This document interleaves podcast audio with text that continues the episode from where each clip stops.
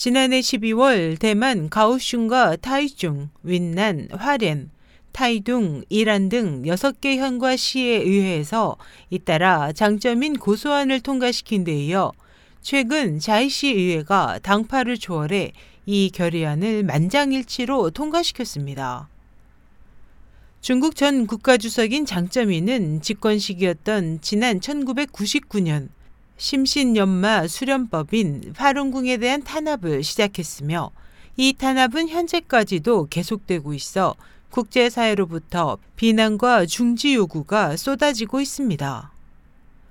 중국에서 20만 명이 넘는 시민이 중국 최고 사법기관에 장점인을 반인류 범죄로 고소한 소식은 국제사회에 큰 이슈가 됐습니다.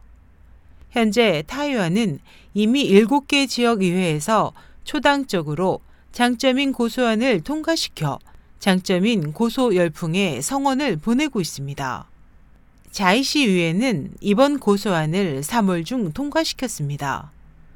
의회 측은 당시 중공에게 즉각 파룬궁 수련인과 기타 양심수를 석방할 것을 요구하면서 중국인들의 장점인 고소를 지지한다고 성명했고 중국에서는 지금도 파룬궁 수련인과 양심수 그리고 기타 종교 신앙자와 소수민족의 신체에서 장기가 강제 적출되고 있다며 중국 사법기관은 민의에 부응하여 하루속히 박해 원흉을 처벌해야 한다는 입장을 밝혔습니다.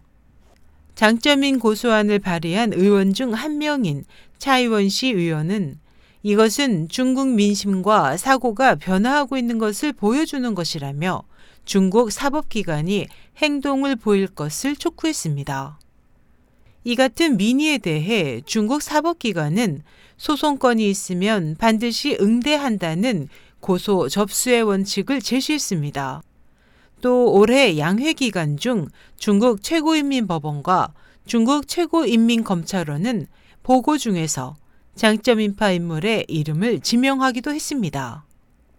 타이완 의원들은 17년 동안 전 국가기관을 동원해 파룬궁을 박해했고 이를 위해 전 국민을 박해의 소용돌이에 휩쓸리게 했던 장점인을 민의에 따라 심판할 것인가에 가장 큰 관심을 보이고 있습니다.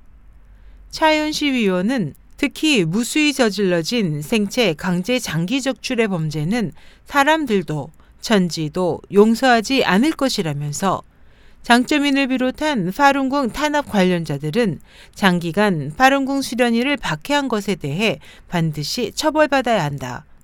그렇게 돼야 공평과 정의가 조금이나마 펼쳐지는 것이라고 강조했습니다. SH 희망성 국제방송 임선했습니다.